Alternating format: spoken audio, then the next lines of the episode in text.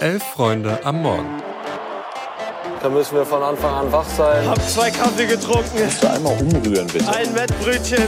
Also wenn das ein Schiri ist, weiß nicht, Digga. Soll der Cornflakes 10 gehen, aber... Das ist kalter Kaffee. Sag ja Eier, wir brauchen Eier. Es ist Montag, der 21. August. Herzlich willkommen bei Elf Freunde am Morgen. Wir gehen rein in die neue Woche. Ich bin Luis und ich freue mich, dass Eva heute Morgen dabei ist. Moin Eva. Guten Morgen auch von mir. Es war ein heißes Wochenende, es war viel los. Bundesliga, das Finale der Frauen-WM und wir erzählen euch auch noch ein bisschen von unseren Stadionausflügen und deshalb ganz, ganz viel Spaß euch damit. Nach vier Wochen ist dann am gestrigen Sonntag die WM der Frauen mit dem Finale in Sydney zu Ende gegangen. Die Spanierinnen gewinnen erstmals die Weltmeisterschaft. Sie schlagen England im Finale mit 1 zu 0 und das auch durchaus verdient. Olga war die Schützin des goldenen Tores und die Spanierin belohnt sich trotz des Dauerstreits, den sie mit ihrem Trainer Jorge Wilder haben, für ein richtig starkes Turnier. Vor allem fußballerisch waren da richtig viele Glanzmomente dabei und für uns war wie immer Greta Linde im Stadion. Die habt ihr auch letzte Woche hier schon gehört und die erzählt uns mal kurz, was sie vor Ort erlebt hat und was ihr Eindruck von diesem Finalspiel war. Das war auf jeden Fall ein richtig spannendes Finale, auch viel spannender als das Ergebnis vermuten lässt. Es ging vor allem in der ersten Halbzeit ziemlich hin und her. Beide Teams waren richtig offensiv unterwegs. Spanien hat im Endeffekt allerdings verdient gewonnen. Gerade am Ende waren die viel näher am 2 zu 0 als England am Ausgleich. Was ich daran besonders beachtenswert oder beeindruckend finde, ist, dass Spanien ja sehr viele Probleme mit dem Trainer hat und wie die es trotzdem geschafft haben, trotz dieses ja, schiefen Haussegens zwischen Mannschaft und Trainerstaff Weltmeisterin zu werden, ist sehr, sehr, sehr beachtlich. Die Stimmung war auch richtig, richtig gut, obwohl die meisten auf Englands Seite waren, freuen sich alle, das ganze Stadion macht Party und vor allem für australische Verhältnisse ist es noch ziemlich, ziemlich voll hier. Soweit Greta mit den Eindrücken aus Sydney. Eva, es war ein turbulentes Turnier. Wir haben einiges erlebt. Was bleibt deiner Meinung nach von dieser Frauen-WM denn am meisten hängen? Was bleibt dir oder was, was wird dir am meisten im Kopf bleiben? Ja, tatsächlich vermeintlich, also das vermeintlich große Fußballnation, ähm, vor allem im Fußball der Frauen, so in den letzten Jahren ganz, ganz dringend ähm, ja einen Zahn zulegen müssen, wenn sie den mhm. Anschluss nicht verlieren wollen. Denn wir haben es bei vielen Turnierteilnehmerinnen gesehen, ob es die USA war, Kanada, Deutschland etc. Alle wurden so ein bisschen überholt, weil sie eben auch eingeholt wurden. Ich meine, du hast es eingangs gesagt, Luis, Spanien das erste Mal Weltmeisterinnen und das ja auch mhm. komplett verdient.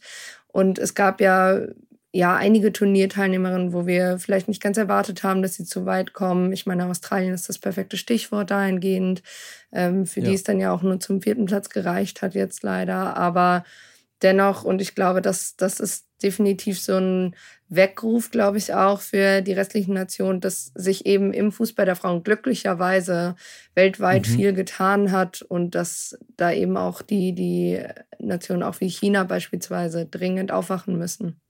Ja, und eine Nation, die ja vermutlich auch ein bisschen aufwachen muss, ist Deutschland, weil mir wird vor allen Dingen die ja, Bruchlandung der DFB 11 im Kopf bleiben, die wir bei diesem Turnier gesehen haben, weil zum einen ist Martina Voss-Tecklenburg nicht wirklich es geschafft hat, dem Team irgendeine Form von taktischer Variabilität zu vermitteln. Es war sehr eindimensional und zum anderen haben sich jetzt nach Turnierschluss oder nach dem Aus der deutschen Mannschaft besser gesagt immer mehr Stimmen gemehrt oder auch Infos gemehrt, die nahelegen, dass es auch im Zusammenleben zwischen Team und Trainerin nicht wirklich gepasst hat. Die Online hat jetzt zum Beispiel berichtet, dass Martina Voss-Tecklenburg mit manchen Spielerinnen nicht ein einziges Wort gewechselt haben soll und die Spielerinnen angehalten worden seien, sich bei der Trainerin zu melden, worauf viele Spielerinnen aber dann nicht wirklich Lust hatten oder eher das Gefühl hatten, oh, ich halte mich jetzt lieber zurück, bevor ich irgendwie die Trainerin aufrege, wenn die gar keine Lust hat, mit mir zu sprechen. Also ganz, ganz viele Fragen, die dazukommen auf die deutsche Frauenfußballnationalmannschaft und auch Fragen, auf die es schon Antworten braucht, wenn es dann am 22. September das nächste oder das erste Länderspiel nach der WM gibt und dann zwar in Dänemark. Aber Eva, lass uns auch mal darauf gucken, was am ersten Spieltag der Bundesliga los war.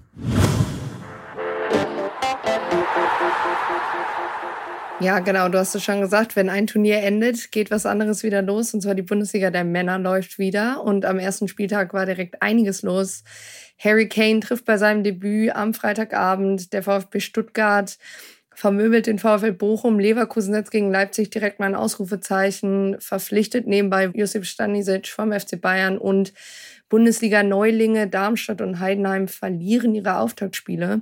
Luis, welches Spiel hat dich denn an diesem Wochenende am meisten gepackt?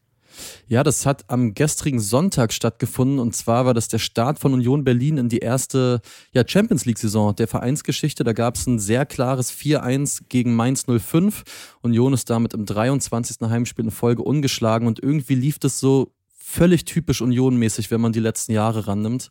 Man sieht da diesen Kader, da sind jetzt Neuzugänge wie David Fofana, Robin Gosens, Kevin Volland und am Ende stiehlt einer allen die Show, und zwar der Hartwald Ronaldo, Kevin Behrens, der direkt in der ersten Minute ein Tor macht, was die Waldseite, die Fankurve von Union, glaube ich, gar nicht sehen konnte, weil da die Choreo noch oben war. Dann legt er noch zwei Kopfballtore nach und das alles von einem Typen, der in seiner Karriere immer noch auf knapp viermal so viele Regionalliga-Einsätze wie Bundesligaspiele kommt. Also der Typ hört einfach nicht auf zu treffen. Für Mainz hat der, weil Ludovic Ajorg direkt mal zwei Elfmeter wirklich komplett kläglich verschossen, also bessere Rückgaben. Und man sieht einfach, ja, was sich bei Union getan hat, wenn man sieht, wer da von der Bank kommen kann. Also Geraldo Becker kommt ja von der Reservebank ins Spiel. Kevin Volland wird eingewechselt. Beide legen dann noch ein Tor auf. Und man hat auch gesehen, dass sich ein Trend der letzten Saison direkt wieder fortsetzt. Union kam in der ganzen Partie nämlich auf einen X-Goals-Wert von nur 1,88. Die Mainzer dagegen sogar auf einen Expected Goals-Wert von 2,48 und verlieren am Ende trotzdem mit 1 zu 4. Eva, welches Spiel war es denn bei dir? Ja, auch ein Spiel, wo äh, auch eine Seite vier Tore gemacht hat, die andere aber auch, und zwar Gladbach gegen Augsburg. Ähm, am mhm. Ende kann Gladbach wieder mal nicht in Augsburg äh, gewinnen, zum vierten Mal in Folge, obwohl es eigentlich echt gut losging. Äh, frühes 1-0 für die Gladbacher, ähm, nach ein bisschen weniger als 15 Minuten.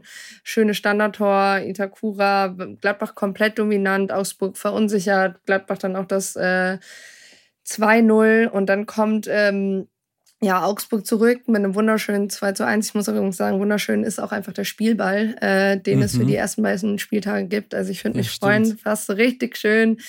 Oldschool, schwarz-weißer Ball äh, ist leider nur für die ersten beiden Spieltage, aber trotzdem. Ja. Ähm, schöne Einzelleistung von Nugumu ging es dann weiter. Also es war wirklich hin und her. Ich glaube auch für, man sagt ja immer so schön, neutrale ZuschauerInnen ein interessantes Spiel. Ja. Ähm, gab dann Ende der ersten Halbzeit noch einen Elfmeter für Augsburg. 3-3, ähm, sechs Tore in der ersten Halbzeit und äh, zweite Halbzeit kann dann erst Augsburg noch das erste Mal in Führung gehen und dann gibt es auch wieder einen Elfmeter in der Nachspielzeit, mhm. äh, der von Enrico Maaßen auch stark kritisiert wurde. Ich muss sagen, ich finde beide Elfmeter ein bisschen kritisch, aber gut, das ist dann am Ende ausgleichende Gerechtigkeit.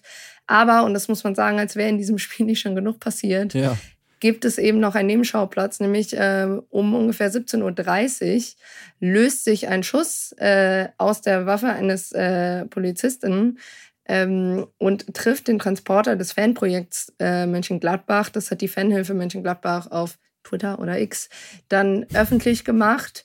Ähm, das wurde, also das Auto war glücklicherweise leer von den Fans, genau. wurde niemand ver Letzt allerdings ähm, wurde das Ganze vom Polizeipräsidium Schwaben bestätigt, nachdem das Ganze dann auch durch die Medien die Runde machte. Und ähm, ja, dann äh, machte die Polizei auch klar, dass drei äh, Beamte ein Knalltrauma hätten, eins eine Schürfwunde. Da stellt sich dann für mich natürlich auch ungefähr die Frage, ob äh, sowas dann in die Statistik äh, von Verletzungen bei Fußballspielen eingeht, weil, weil mhm. ehrlich gesagt, da muss man ganz klar sagen, kann ja eigentlich nicht sein. Und ähm, dass man hinterher noch sagt, ja, bei uns waren ja auch Leute verletzt, also nochmal 17.30 Uhr, da ist ungefähr dieses Fußballspiel zu Ende.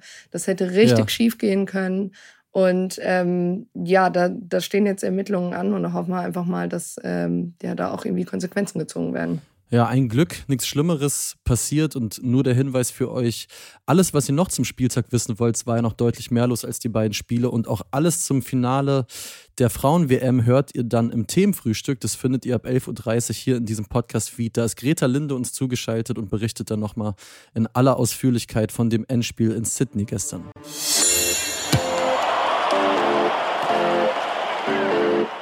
Ja, wie ihr vielleicht schon hört, klingen die Stimmen von Eva und mir heute vielleicht so ein Tick angeknackst. Das kann daran liegen, dass wir beide auch am Wochenende ordentlich unterwegs waren.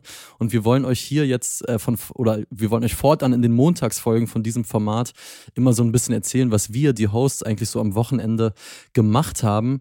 Und Eva, ich glaube, ich darf behaupten, du hattest fußballtechnisch ein ziemlich gutes Wochenende. Ja, ja, ja, so ein Derby-Sieg, das, äh, das ist schon ganz schön, ja. Also ich muss einfach sagen, ähm, 24.000 auf der Alm, ähm, wie gesagt, super effizienter 4 zu 0 Sieg über, über Preußen Münster. Äh, mega gute Stimmung. Ähm, Verein und Mannschaft oder Fans und Mannschaft, die da richtig was zu kitten scheinen. Und ich meine, man hat jetzt drei Heimspiele in drei Wochen.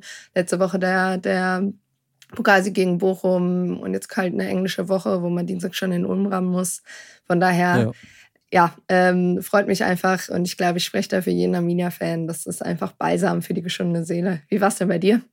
Ja, ich war mit Hertha unterwegs und zwar im Hamburger Volkspark. Hertha hat ja beim HSV gespielt und es war, ja, wie es leider die letzten Jahre mit Hertha eigentlich immer ist. Man trifft viele nette Leute, Wetter ist meistens ganz gut, Stimmung ist toll, geiles Stadion, alles rundherum passt, aber die 90 Minuten Fußball passen da einfach überhaupt nicht zu, weil Hertha ja, chancenlos beim HSV.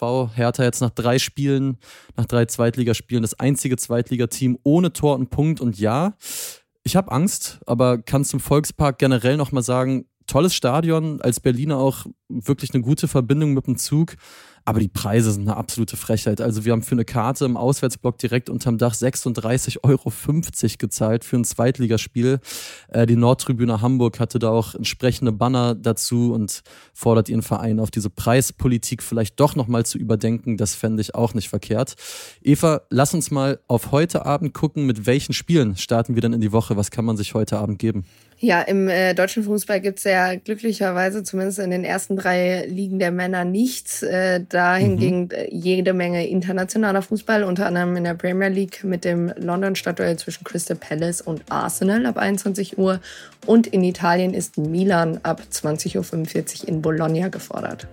Wir sind gespannt und sprechen dann morgen drüber. Nur noch mal der Hinweis, das Themenfrühstück mit viel, viel mehr noch zum Bundesliga-Start, zum Finale der Frauen findet ihr ab 11.30 Uhr hier in diesem Podcast-Feed. Wir danken euch fürs Reinhören und wünschen euch vor allen Dingen erstmal einen ganz, ganz schönen und gemütlichen Start in die Woche. Macht's gut.